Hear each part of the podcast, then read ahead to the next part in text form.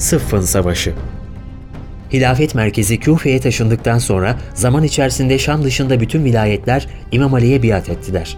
Şam valisi Muaviye direnmeyi sürdürdü. Muaviye, Hazreti Osman'ın akrabasıydı. Onun kanının davacılığını üstlenmekle kendinin haklı olduğunu düşünüyordu. Cemel Savaşı sırasında beklemeyi tercih eden Muaviye, Hazreti Ali'nin galip geldiğini görünce ondan katilleri kendisine teslim etmesini, halifeliği bırakmasını, şuranın yeni bir halife seçmesini istedi.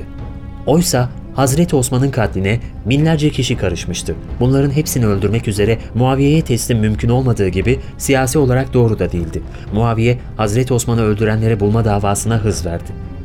Şairlerin, bilginlerin, emirlerin, kumandanların, halkın ve ordunun da aynı davaya gütmeleri için her vasıtayı kullanmaya başladı.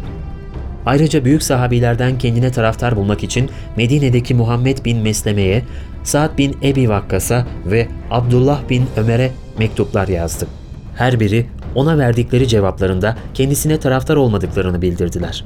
Artık savaş kaçınılmazdı. Takvimler 28 Temmuz 657'yi gösteriyordu. İki ordu Fırat yakınındaki Sıffın Ovası'nda karşı karşıya geldi. Muaviye ordusu Fırat'ın kıyısını tutmuştu. Halifenin ordusuna su vermediler. Kısa süreli çatışmalar oldu. Suyun kontrolü Hazreti Ali tarafına geçti. İmam Ali isyancıları sudan mahrum etmedi. İki ordunun kıyasıya karşı karşıya geldiği ilk gün Hazreti Ali isyancıları yara yara Muaviye'ye kadar ulaştı ve şöyle dedi. Ey Muaviye! Mübareze meydanına çık. Seninle olan davamızı Allah'a havale edelim. Kim hasmını katlederse iş hiç tartışmasız ona kalır. O sırada Muaviye'nin yanında olan Amr bin As, amcaoğlun Ali insaflı konuştu. Doğru söylüyor. Artık bunun üzerine meydana çıkmamak sana yakışmaz, diyerek onu tahrik etti. Muaviye, Arap'ın dahi adamı Amr'a, senin muradın benden sonra başa geçmektir, diyerek teke tek vuruşmayı reddetti. İmam Ali'nin karşısına çıkmadı. Çünkü şimdiye kadar onun karşısına çıkan hiç kimsenin sağ kurtulmadığını biliyordu. Ammar bin Yasir İmam Ali tarafındaydı. Medine'de mescit inşa edilirken sahabelerden kimi çamur karıyor, kimi kerpiç döküyor, kimi de kerpiç taşıyordu. Herkes birer kerpiç taşırken Ammar daha çok sevap kazanmak için iki kerpiç taşıyordu. Bir aralık kerpiç taşırken bayılmıştı. Allah Resulü yanına gelmiş ve başından tozu toprağı silerek şöyle demişti. Yazık Ammar'a. Onu asi bir kavim katledecek. Ammar onları Allah'a çağırır, onlar Ammar'ı ateşe çağırırlar. Allah'ın Resulü'nün cennet şu üç kişiye iştiyak duyar dediği Ali, Ammar ve Selman'dan hayatta olan ikisinin aynı tarafta olması Muaviye tarafının haksız olduğuna kuvvetli bir delil oluşturuyor, isyancı askerleri derin endişeye sevk ediyordu. Ammar kıyasıya bir kavganın tam ortasındaydı. Allah Resulü'nün Ammar'ın katili cehennemdedir dediğini bilenler onu öldürmekten kaçınıyorlardı. Bir aralık çok susadığını fark etti. Su istedi. Su yerine süt verdiler.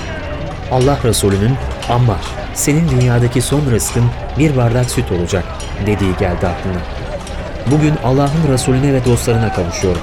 Allah'ın Resulü doğru söyledi dedi. Ammar bir müddet sonra çok özlediği şehadet şerbetini içti. Annesini kıramadığı için Medine'ye gelemeyen, Allah'ın Resulünü görme ve sahabe olma şerefine nail olamayan veliler velisi meşhur Üveys el-Karani de İmam Ali tarafındaydı. O gün o da şehitler kervanına katıldı. Şiddetli çarpışmalar neredeyse sabaha kadar devam etti. Şahı Evliya İmam Ali o gece bile teheccüdünü terk etmedi. Sabahın erken saatlerinde İmam Ali yeni bir hücum emri verdi. Sürekli ordusunun sağ ve sol kanatları arasında dolaşıyordu. Merkezde kendisi, sağ kolda efsanevi kumandan Eşter Nehai, sol kolda Abdullah bin Abbas vardı. Muaviye ordusunun kanatlarında geri çekilmeler başlamıştı. Fakat gece sabaha kadar süren çarpışmalardan dolayı İmam Ali'nin ordusunda da yorgunluk alametleri baş göstermeye başlamıştı.